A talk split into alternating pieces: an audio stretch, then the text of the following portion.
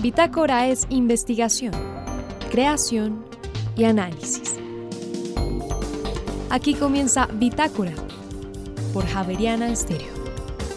Muy buenas noches y bienvenidos a este inicio de semana de Bitácora. En esta emisión presentamos, mientras la opinión pública sigue muy pendiente de la reforma a los impuestos, se aprobó en el Congreso de la República el proyecto de presupuesto general de la Nación. Pero ¿por qué es tan importante un tema como el otro? Pues le preguntaremos en esta emisión al director del Observatorio Fiscal de la Universidad Javeriana. Prácticas universitarias que contribuyen con el fomento del emprendimiento es el trabajo que la Universidad Abierta y a Distancia en Costa Rica lidera para apoyar los objetivos de desarrollo sostenible. Sus investigadores están en Colombia y nos cuentan los detalles. Y finalmente una reflexión alrededor de la venganza, la amistad y los dones no deseados. Este es el eje central de la obra de teatro Cerrar la Horca o El Cadalso y su directora Marta Leal nos acompaña en esta emisión.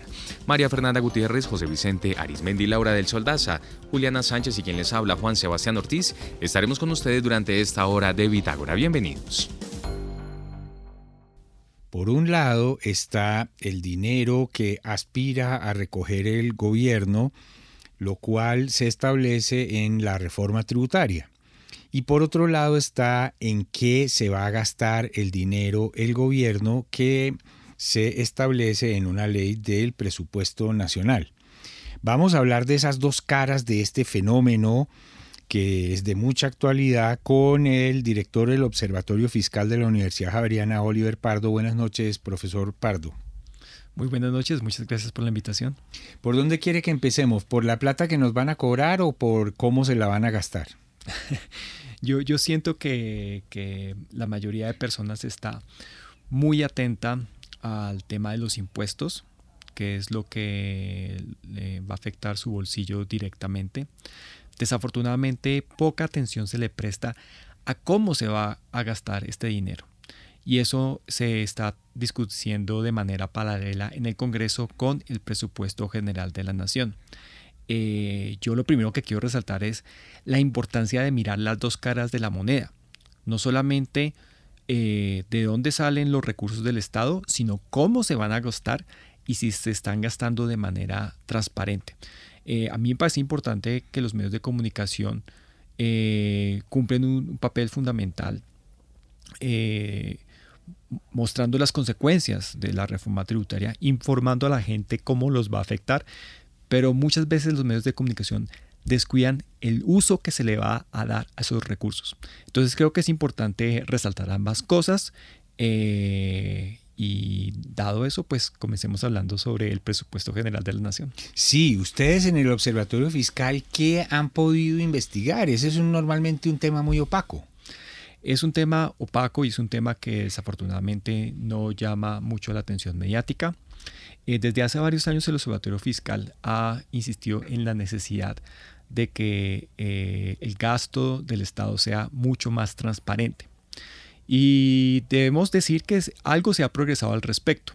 Eh, hace algunos años ni siquiera se podía contar con el presupuesto general de la nación en formato de Excel. Eh, estaba en formato de PDF y teníamos que pasarlo de PDF a Excel, lo cual es un poco tedioso. Afortunadamente, hoy en día, y creemos que en parte por la presión que ha hecho el Observatorio Fiscal, eh, el presupuesto general de la nación está en un formato de Excel. ¿Y eso qué ventajas tiene? Yo sé que la pregunta es obvia, pero no sobra explicar. Claro, básicamente es mucho más fácil procesar los datos.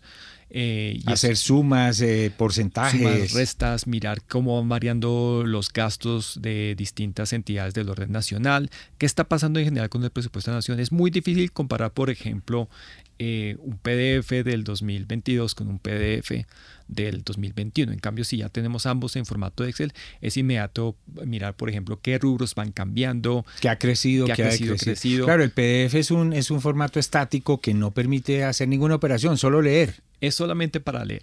Y el Excel sí nos permite hacer eh, cálculos y operaciones matemáticas que nos permite hacer un seguimiento mucho más fácil de eh, lo que está ocurriendo. Ahora, profesor Oliver Pardo, de verdad es insólito que ese haya sido un gran avance. Es que, es que eso, eso, eso, es, eso es muy chistoso, ¿o no? Es, triste incluso. Es, increíble, es increíble y, bueno, la, la, verdad, eh, antes de asumir la dirección del Observatorio Fiscal, cuando, cuando eh, Luis Carlos, el anterior director, me, me comentó esta situación, yo tampoco lo podía creer. Sí. Ahora, aparte de ese detalle que no es menor, ¿qué han podido ustedes eh, analizar gracias a que eso se facilita eh, por, por, el tipo de formato electrónico en el que se está presentando? Bueno, lo que pasa es que eh, el proceso de construcción del presupuesto general de la nación es un poco complejo y pasa por varias etapas.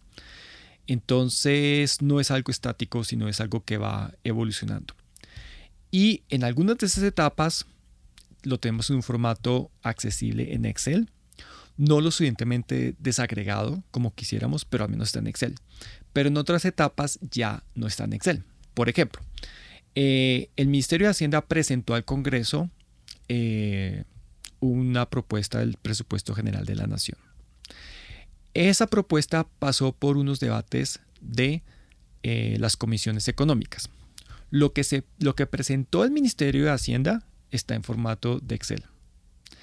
Lo que salió de las comisiones económicas no está en formato de Excel. Es mucho más. Se puede analizar, pero se demora uno mucho más. Claro, entonces tenemos el mismo problema. Lo que en este momento se conoce del PGN no está en un formato legible.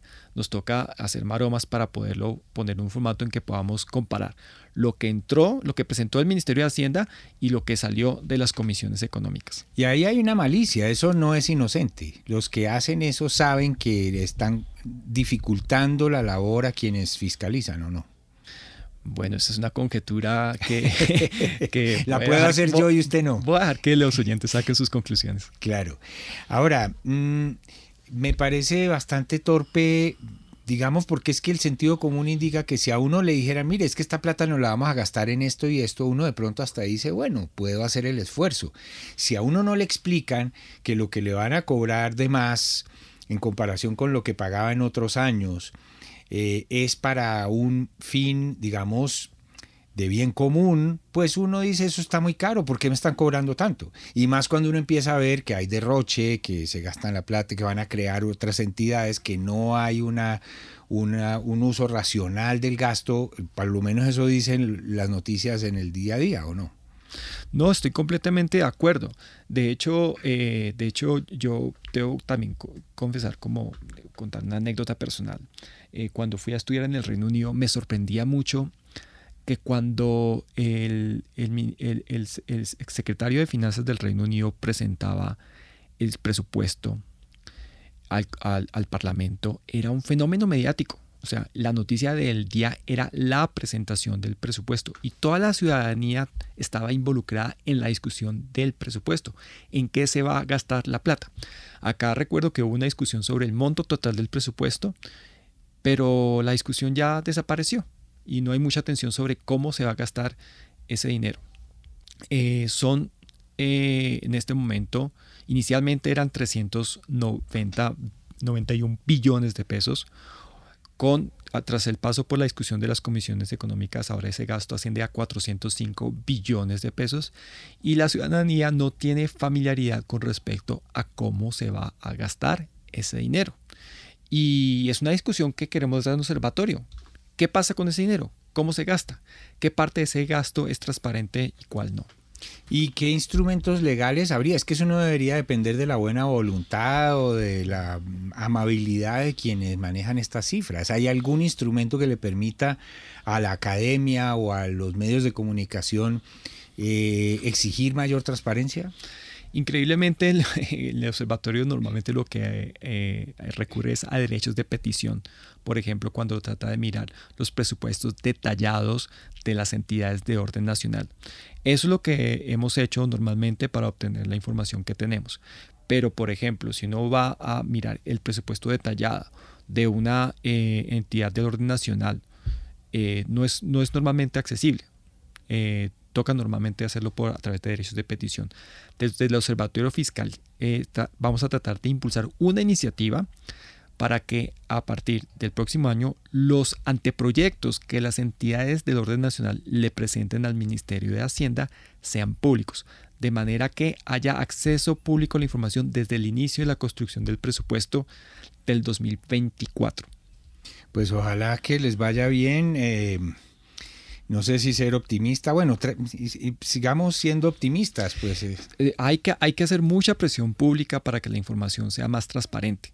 Si, la, si, los, si, los, ojos de la ciudadanía y los ojos de los medios de comunicación están sobre los presupuestos de las entidades de orden nacional y las entidades territoriales, estoy seguro que solo la presión mediática haría que estas entidades eh, publicaran de manera mucho más transparente esta información contable. O sea, de nuevo, como empezó esta conversación, eh, necesitamos mayor detalle sobre cómo se gasta el Estado colombiano el dinero. No solamente cuánto nos van a cobrar en impuestos, sino cómo se lo gastan. Ambas cosas, necesitamos hacerle seguimiento de cómo se planea gastar de cómo se ejecuta y de cómo se gastó. Porque precisamente este tema de presupuestal es un proceso dinámico que comienza al inicio del año con unos anteproyectos que presentan las entidades de orden nacional, que las consolida el Ministerio de Hacienda, que hace algunos ajustes, que después lo presenta en el Congreso, que pasa por otros ajustes con las comisiones económicas, que pasa por otros ajustes en el, Congreso, que sale una ley, que después se desagrega más en un, en, un, en un decreto de liquidación mucho más desagregado, que sale el 31 de diciembre de este año en formato PDF. No, increíble. Profesor Oliver Pardo, director del Observatorio Fiscal de la Universidad Javeriana, muchas gracias y hasta la próxima. Muchísimas gracias. Y ahora en Bitácora, una muestra de la música sin fronteras de Javeriana Estéreo. Países Francia y Líbano. Intérpretes Tufik Farouk y Jan Aded. Canción Destinos y Deseos. Ya regresamos.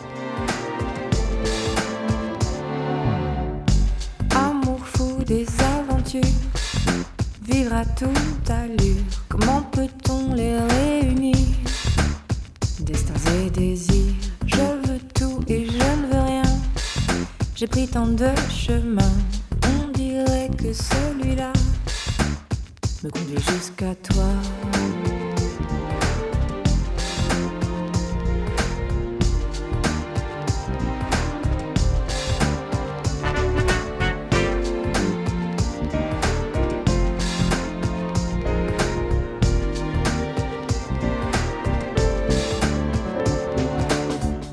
Toujours à mi-distance entre la question et puis la réponse. Tu dis parfois tellement d'incohérence. Quelle élégance, ton rire est comme une évidence. Quand tu t'énerves, on dirait que tu danses. Je veux t'épuiser, mais sans souffrance. Dans la transe.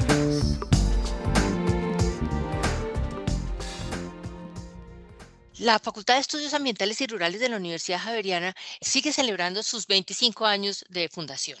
Entonces, en este evento tenemos invitado eh, para esta noche a eh, dos profesores de la Universidad Nacional Abierta a Distancia de San José de Costa Rica. ellos son Montserrat de Espinach y Federico Lee. Eh, y el trabajo con el que vienen el que vienen a compartir aquí con la facultad y con el grupo de la economía solidaria es un trabajo de prácticas universitarias que contribuyen al fomento del emprendimiento y eh, autogestión y, son, eh, y apoyan a los objetivos de desarrollo sostenible. Eh, profesor Federico, bienvenido a Bitácora, ¿cómo está? Muchas gracias por la invitación. Espero ser digno de la invitación de ustedes.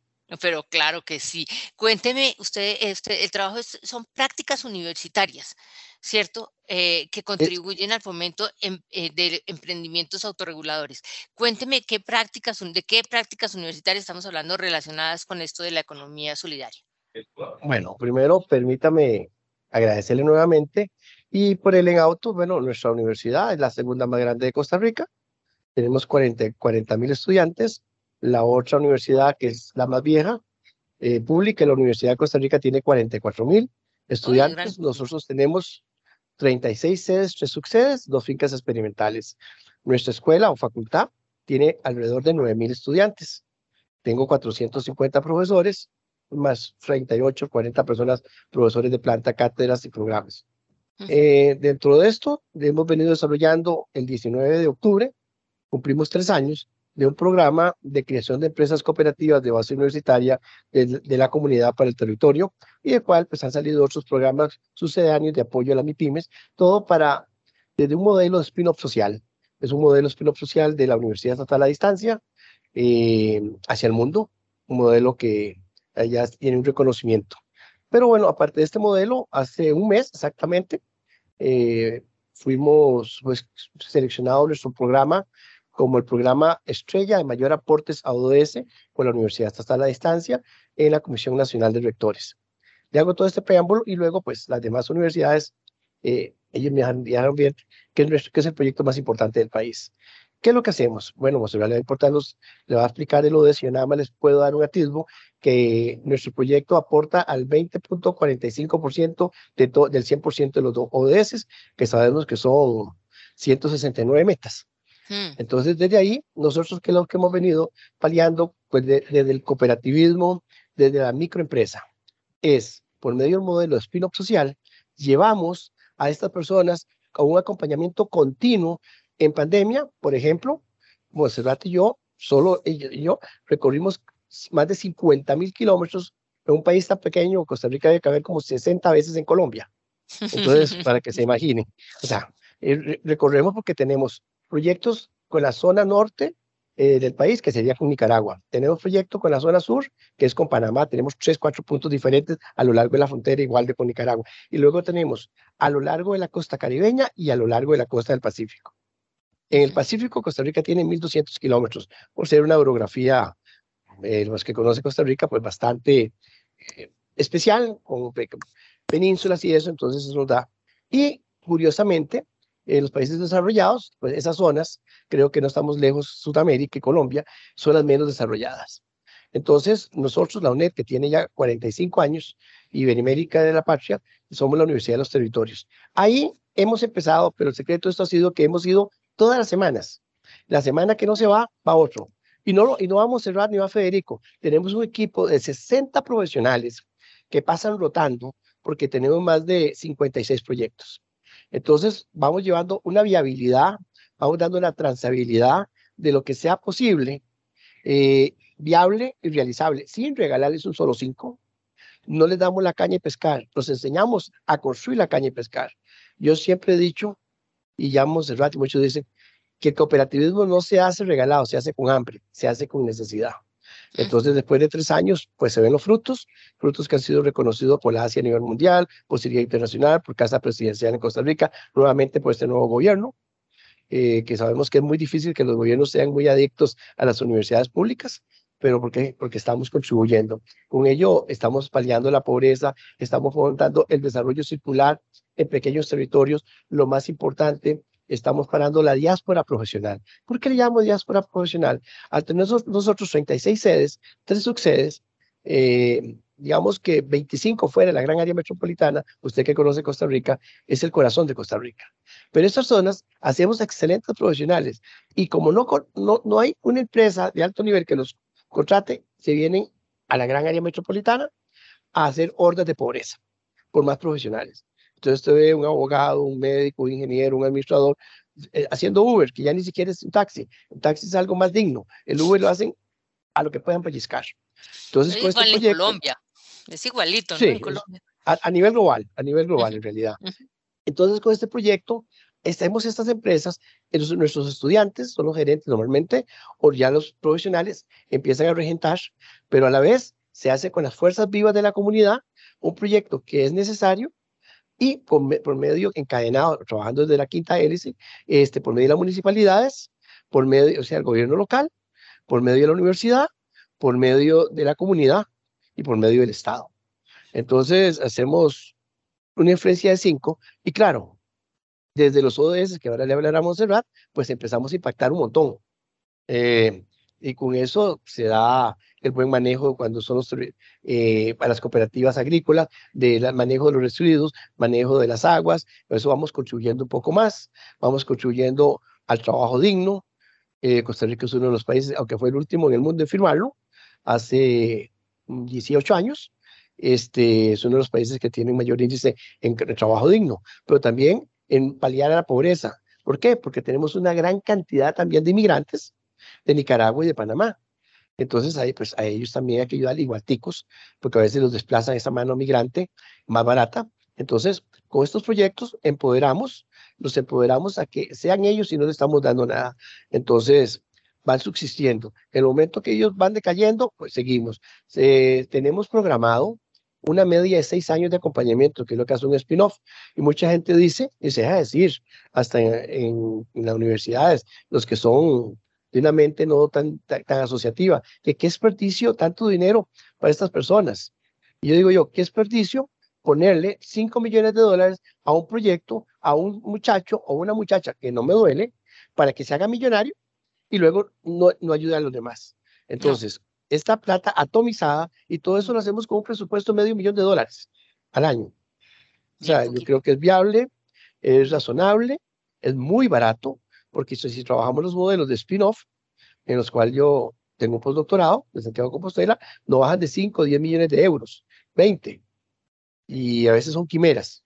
En, nosotros, el gobierno, eh, qué sé, la Universidad de Costa Rica fueron 5 mil millones de colones, que podemos estar hablando 10 millones de dólares, en la otra 8, 6, y, a veces, claro, es exitoso que una universidad tica pequeñita mande un satélite de 10 por 10 por 10 al espacio, y a otra vez costó un millón de dólares. ¿A cuánta gente le quitó la hambre? Que no estoy contra la innovación, pero tenemos, decía un presidente nuestro, eh, este, un gran líder, un gran prócer de América, José María Figueres Ferrer, ¿para qué violines con hambre? Entonces me explico la, la, la, esta moraleja. ¿Para qué queremos tanta tecnología si tenemos el pueblo eh, con grandes necesidades, haciendo un gran gap?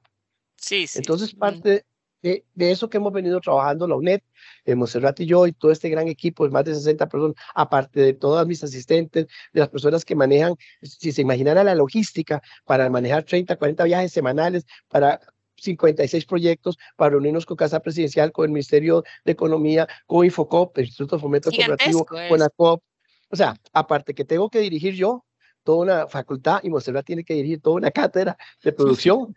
Eh, donamos los sábados y los domingos. El lunes, su servidor a las 8 de la mañana está nuevamente en el puesto. Eh, ya me, me dice, bueno, ya está, se ha cansado a veces, no, son, ha sido tres años, tres meses que soy decano y ha sido ese trabajo intenso. Muy pero lo que más parece, ¿no?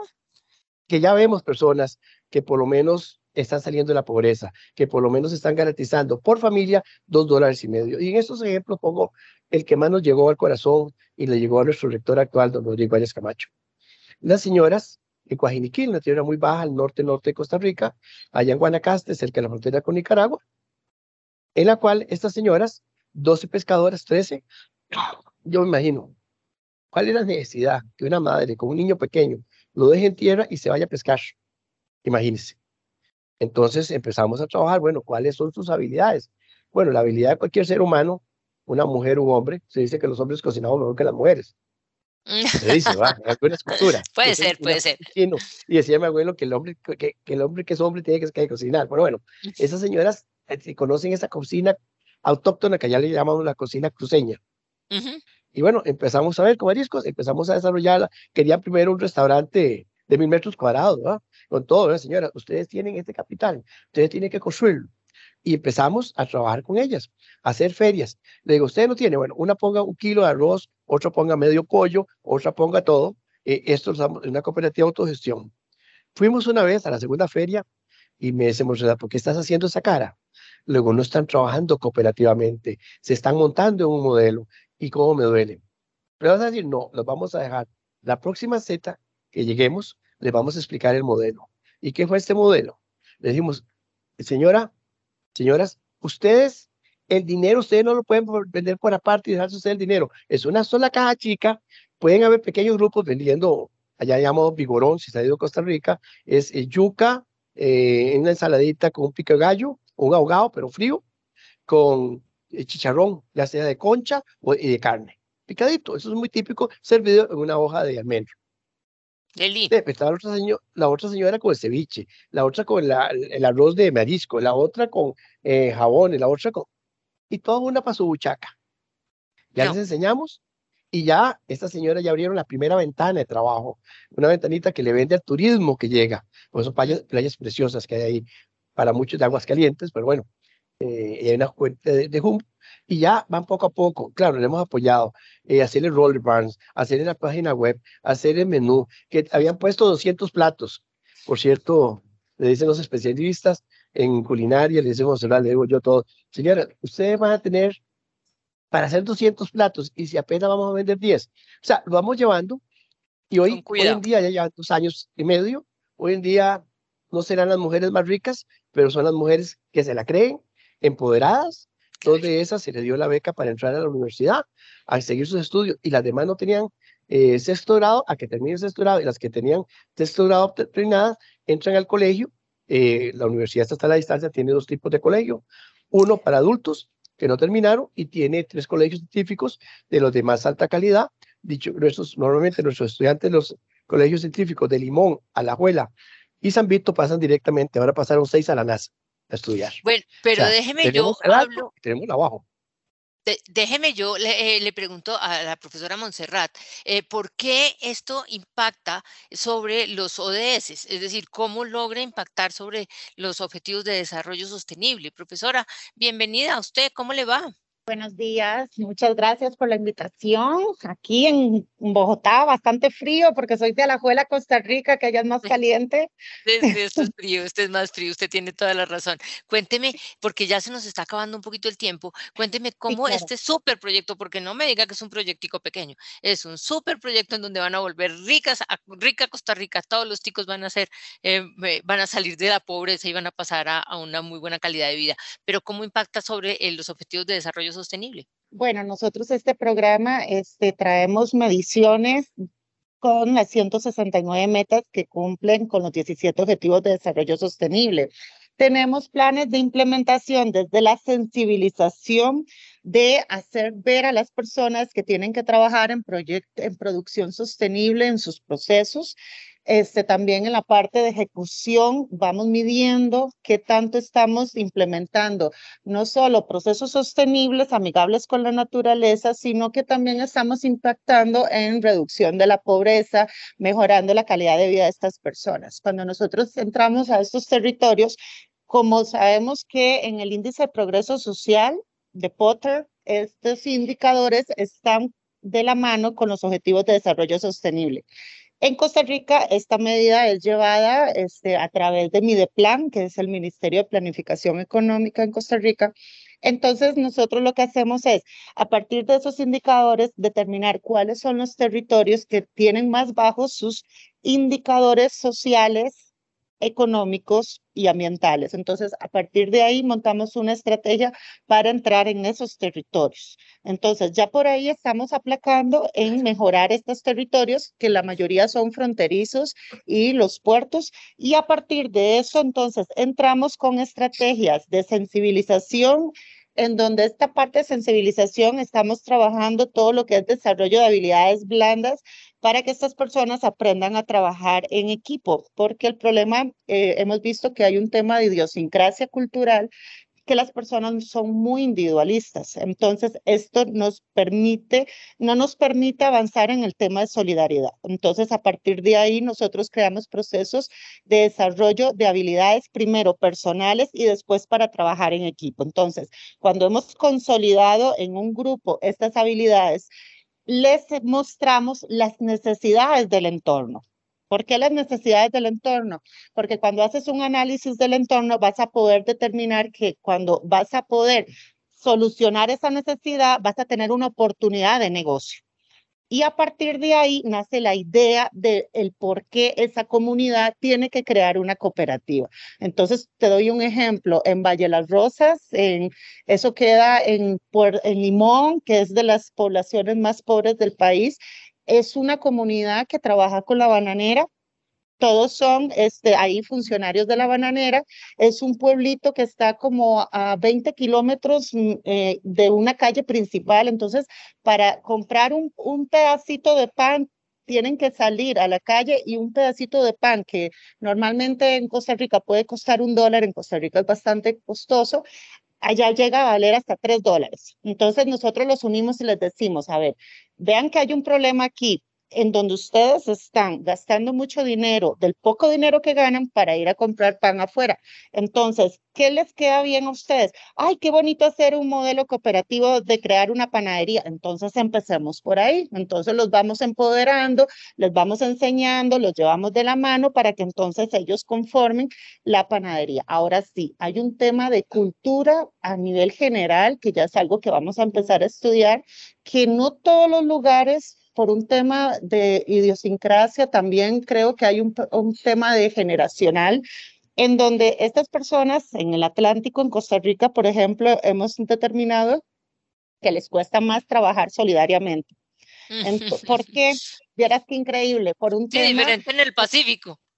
Porque sí, es diferente al Pacífico, es, una, es, es algo muy, eh, eh, eso hay que estudiarlo más, estamos empíricamente observando esas cosas, entonces ya nos ponemos a trabajar más, a ver, vamos a meterle sociólogos, psicólogos, a ver si, si esto permite avanzar más, pero es increíble, entonces este, eso le levanta a uno varias hipótesis de qué está pasando, el por qué este desarrollo no es igual en la parte del Atlántico que del Pacífico, todas estas cosas van uno entonces analizándolas y con esta continua retroalimentación que tenemos vamos generando planes estratégicos que los vayamos, que los vamos a ellos empoderando y pues irlos guiando. Ahora sí, ¿cómo medimos esto? Tenemos indicadores desde la parte de sensibilización, desde la parte de, monitoreo, nosotros cuando estamos ejecutando, lo primero que entramos lo tenemos como una investigación, acción, entonces hacemos un diagnóstico de cómo están socioeconómicamente estas personas, qué tanto les estamos invirtiendo, qué tanto les estamos desarrollando competencias a nivel no solo de liderazgo, sino también de fomento del cambio climático, de que ellos entiendan que tienen que trabajar en armonía con la naturaleza. Y como los llevamos de la mano, entonces podemos ir haciendo mediciones y estas mediciones nos van dando y generando resultados. A partir de ahí, entonces vamos determinando en cuáles objetivos de desarrollo sostenible estamos trabajando que uno diga que un programa vamos a poder trabajar el 100% de los ODS cuesta mucho porque eso es más un plan país, por así decirlo. O sea, un país sí puede decir, estoy implementando el 100% de los ODS, pero que un programa por sí mismo solo trabaje el 100% cuesta mucho. Entonces nosotros actualmente estamos trabajando muy fuerte en lo que es fin de pobreza, en lo que es trabajo decente, en lo que es equidad de género. Por ejemplo, nosotros más del 66% de nuestras personas en el programa actualmente que impactamos a más de 8 mil personas son mujeres y la mayoría jefa de hogar. Y también estamos impactando mucho en lo que es educación de calidad porque estas personas, la mayoría no han terminado sus estudios ni de secundaria. Entonces, tenemos que irlos llevando en un hilo conductor y irlos enseñando, pero a, a un, ¿cómo te puedo decir? Un aprendizaje guiado al nivel académico de ellos, porque muchas veces las universidades fallan en ir a querer enseñar con metodologías y con, clases que no, las comprenden. Entonces hay que ponerse, bajarse al nivel de ellos a la hora de hablar con ellos para que ellos nos puedan comprender qué es lo que hay que hacer. Entonces es un mentoring y coaching guiado para ellos yo les hago una última pregunta y es, ¿cuánto tiempo van a trabajar en, es decir, ¿es un proyecto que tiene límite o es un proyecto que está abierto para el resto de su vida? Porque es muy amplio y es muy interesante, pero tiene que tener, tengo, le doy, le doy 30 segundos porque se nos acabó el tiempo para que me cuente cuánto nosotros con ellos trabajamos hasta que ellos lleguen a su punto de equilibrio financiero. En el momento que hemos creado una cooperativa, los llevamos hasta que lleguen a su punto de equilibrio financiero y en ese momento ya nosotros nos vamos. Entonces, Pero ahí arrancan con otro grupo y ahí arrancan con exacto, otro por eso don Federico Lee decía que, que es un promedio de cinco o seis años que estamos con ellos, acompañándolos, porque nosotros, de a partir de la idea que se creó, que se llevó y se les hizo el estudio de factibilidad. En el momento que ellos llegan al punto de equilibrio, ya nosotros los dejamos y seguimos con otros modelos. Y creo que ahí en adelante viene el siguiente y el siguiente, entonces yo creo que esto no es para seis años, son para muchos años, pero es mucho lo que le van a ayudar al país, estoy segura. Eh, profesora Monserrat, le agradezco montones esta, esta, este rato que me dio y sobre todo esta explicación. Uno queda como con ganas de irse a trabajar con ustedes. Yo ya quiero coger un avión, irme con ustedes a, aprender, a entender y ojalá a colaborar porque es un súper proyecto. Muchas, muchas gracias, le agradezco por este rato que me dio aquí en Bitácora y eh, lo mismo que le digo al profesor, eh, al profesor eh, Federico, y es pasen bien rico en Colombia. Colombia está en Bogotá está haciendo frío, pero igual es lindo y la gente con la que van a trabajar de la universidad también es muy amable. Muchas, muchas gracias y mucha suerte. Bueno, gracias. Mucho gusto. En Javeriana Stereo, el trino del día.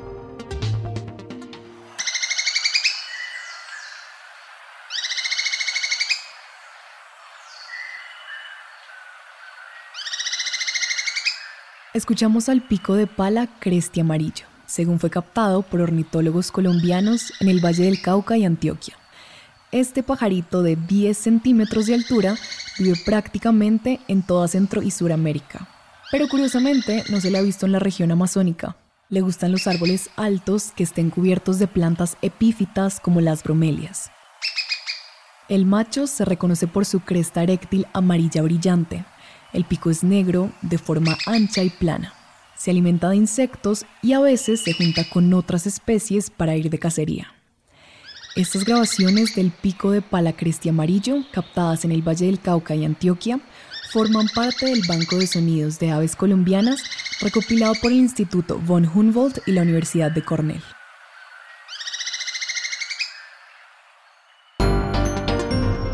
Bitácora es investigación creación y análisis. Bitácora. De lunes a jueves de 8 a 9 de la noche por Javeriana Stereo.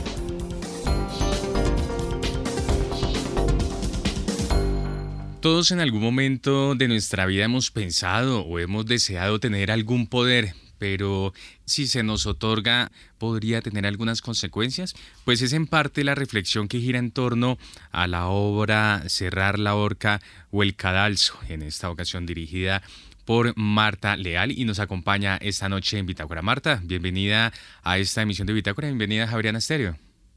Muchísimas gracias, feliz de estar aquí y conversar contigo. Entre muchos otros temas, Marta, es un espacio que invita a la reflexión en torno a la venganza, la misma amistad y estos dones, aquellas cosas que en ocasiones llegan sin siquiera pedirlas o sin siquiera esperarlas. Sí, Cerrar la horca o el cadalso es una obra que cuenta una historia sencilla de dos amigos eh, en un momento crítico de sus vidas y de su amistad que a, través de esta historia sencilla nos lleva a reflexionar sobre temas, a mi juicio, desde mi punto de vista, mm, más eh, intensos, más, más profundos, que tienen que ver con nuestra humanidad. Em, cómo manejamos esas circunstancias, eh, cómo manejamos el bienestar propio con respecto al bienestar de, de nuestros amigos, nuestra familia, del mundo, de, los ciudadanos que nos, con, los que compartimos nuestra ciudad, nuestro universo y nuestro, nuestra realidad, ¿verdad? Em, en efecto, eh, es, es, que no sé por dónde empezar, son tantas cosas. Muy bien, porque es que eh, lo mencionaba al inicio de esta conversación, esta posibilidad o, por lo menos esta imaginación que en algún momento hemos tenido de tener algún poder, algún don, algo, algo extra, ¿no? Que nos extralimita como seres humanos. Y justamente hay un poder muy bonito que me parece a mí que se presenta en el marco de esta obra y es la sanación. Sin embargo, esto también tiene algunas consecuencias y repercusiones. Claro, eh, como te decía, la historia básica es de dos amigos eh, en un momento crítico porque uno de ellos le acaban de decir que tiene una enfermedad y le queda poco tiempo de vida y eh, su amiga de toda la vida, con quien se peleó hace muchos años o se distanció, em, tiene el poder de la sanación. Ella sana con sus manos, cura el cuerpo, ¿no? Cura el cuerpo, cura las enfermedades. Entonces, eh, todo esto gira, entonces, claro, el, amigo que se peleó con ella em, quiere venganza, quiere venganza ahora que sabe que ya nada importa porque va a morir. Eh, sin embargo, cuando llega junto a, esta persona que, tiene este don, pues se da cuenta que el don también es una carga. Eh, es duro para alguien que, tiene esa capacidad. Eh, yo creo que todos la tenemos de alguna manera, pero sin embargo pues, no vayamos a lo, a lo metafísico, digamos a lo, a lo espiritual o a los dones, a los dones extracotidianos, hablemos de los médicos, hablemos de, del cariño, hablemos del don que tú tienes para ayudar a, los que te rodean. Cuando eso te hace la vida difícil, eh, te duele y te enferma, ¿hasta qué punto seguir haciendo eso? Seguir, seguir con tu don adelante, ¿no? De acuerdo. ¿Cuánto altruismo tendrías que tener para sacrificarte por encima de los, de los demás? Sacrificarte tú para que los demás estén bien, ¿no? También hay límites en, e, ese tipo de, asuntos y de decisiones. Em, hay algo que me llama mucho la atención también en el marco de la presentación de esta obra, Marta, y es, es una obra que pone a los espectadores y a las espectadoras en situación, que los identifica, que los conecta, justamente con esto que usted mencionaba, en ocasiones eh, no hablando acerca de estos dones eh, como eh, extra extrahumanos, em, pero que por lo menos sí aportan, eh, en este caso, por ejemplo, a la sanación, por poner un ejemplo, pero así como en este caso, habrá muchos otros en la que en la cotidianidad nos encontramos. Sin duda, mira que a mí me parece que, lo, en, a ver, alguien me dijo alguna vez que cuando tú eres salvavidas, y estás, en, estás con, un, con una víctima, la llevas, la llevas hacia la orilla y te estás en riesgo, por ejemplo, que te vayas a ir contra un risco, está por encima tu bienestar que el de la víctima. O sea, si tú, si tú también te golpeas y te hieres, ¿quién los saca? Ahora ya no es una, sino dos víctimas. ¿Eso qué quiere decir para mí? Que tú, tú, vienes, tú no puedes ayudar a otros si tú no estás bien. Tu bienestar es necesario para ayudar a los demás. Y es que pensando en esas situaciones, incluso recomendaciones que le hacen a uno en los aviones. Las recomendaciones son, en algún caso que toque utilizar la máscara de oxígeno, ponérsela uno primero antes de pensar en la posibilidad de ayudar a otros. Es, algo muy claro, ¿no? Muy evidente. Es, correcto. Para mí es muy evidente, pero para el mundo no lo es tanto. Y sobre todo para aquellos que se sienten eh, victimizados por el hecho de que no los quieran ayudar de que si, ves que tú si ven que tú tienes la posibilidad de hacer algo y no lo haces, no se preguntan por qué no lo haces, te, te culpan por no hacerlo. Entonces, eh, como lo dice el nombre de la, de la obra, cerrar, ah, bueno, es, es, importante anotar para nuestros audio escuchas que cerrar es con S, ¿no? En este caso, porque es a cerrar, es la posibilidad de salvarte o condenarte, ¿no? Es como una, una no, solamente es una elección que tienes, porque siempre que tomas una decisión, dejas, eh, sacrificas algo, hay algo que se pierde, ¿no? Entonces, esa paradoja me parece importante y es como una, un, hilo conductor dentro de toda la, historia que nos cuentan estos personajes. hay, un tercer, hay un tercer personaje que me parece importante contar, bueno, los actores son, los dos amigos son Juan Pablo Acosta y Mónica Giraldo, que son actores muy reconocidos en nuestro ambiente teatral bogotano. Y Esmeralda Acosta eh, interpreta a, un tercer personaje que nos lleva, que es el punto no realista, el, personaje es el don mismo, si quieres, es aquella, aquella voz que nos habla en en la, cabeza, que yo creo que todos en algún momento conversamos con nuestra cabeza, creamos otro personaje este cobra vida y, los quiere llevar hacia la hacia, hacia el a, confrontarse, los quiere llevar a que, a que se, se miren a los ojos y hagan algo al respecto y que dejen de no hacer. algo también importante es que la, opción no es quedarse quieto, siempre tienes que hacer algo, tomar una decisión, tomar un camino, ¿no?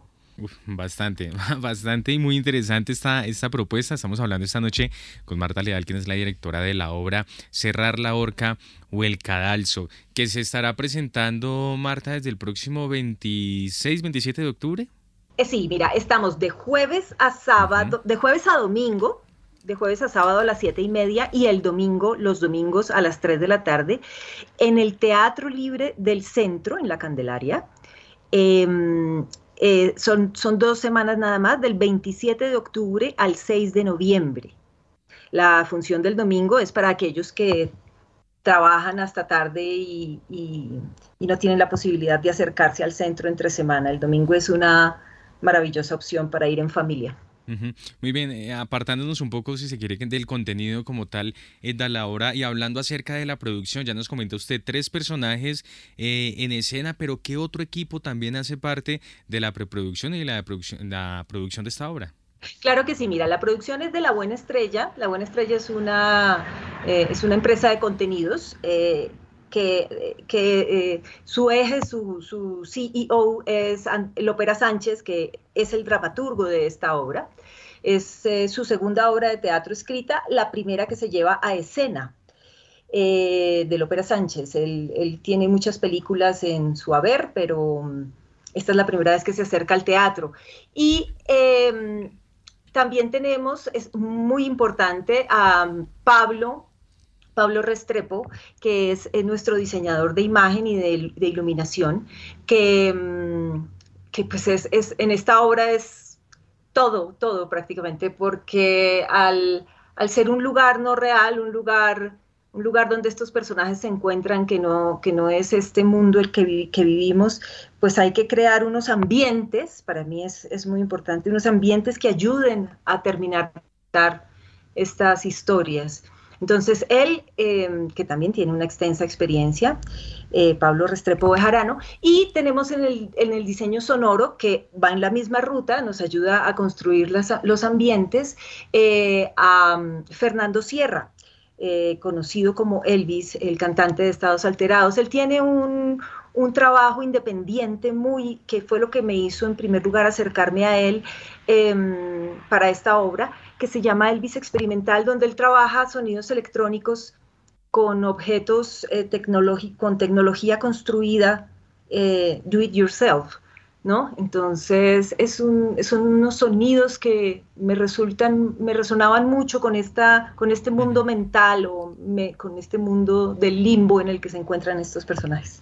Qué bueno, pues Marta Leal, directora de la obra de teatro Cerrar la Horca o El Cadalso, muchas gracias por haber estado con nosotros esta noche en Bitácora y estaremos muy pendientes entonces desde este 27 de octubre y hasta el próximo 6 de noviembre estará en temporada en el Teatro Libre en la sede centro. Una feliz noche, siempre bienvenida a Javeriana Estéreo y nos vemos en el teatro.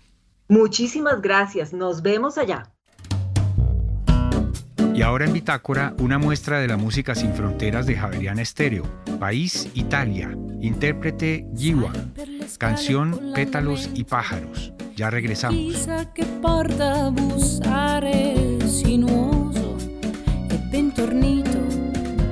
e credo tu abbia capito e vai, vai come un'onda che grava la sabbia e scompare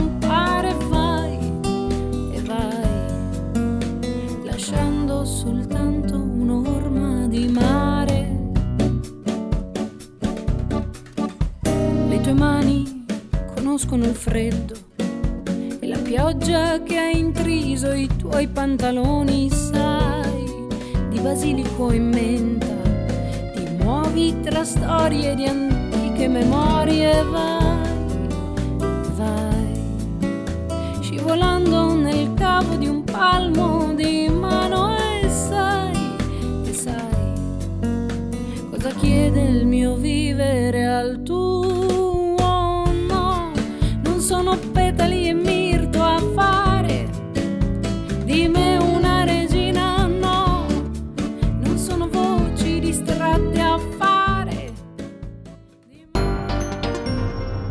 En Javeriana la historia de una palabra.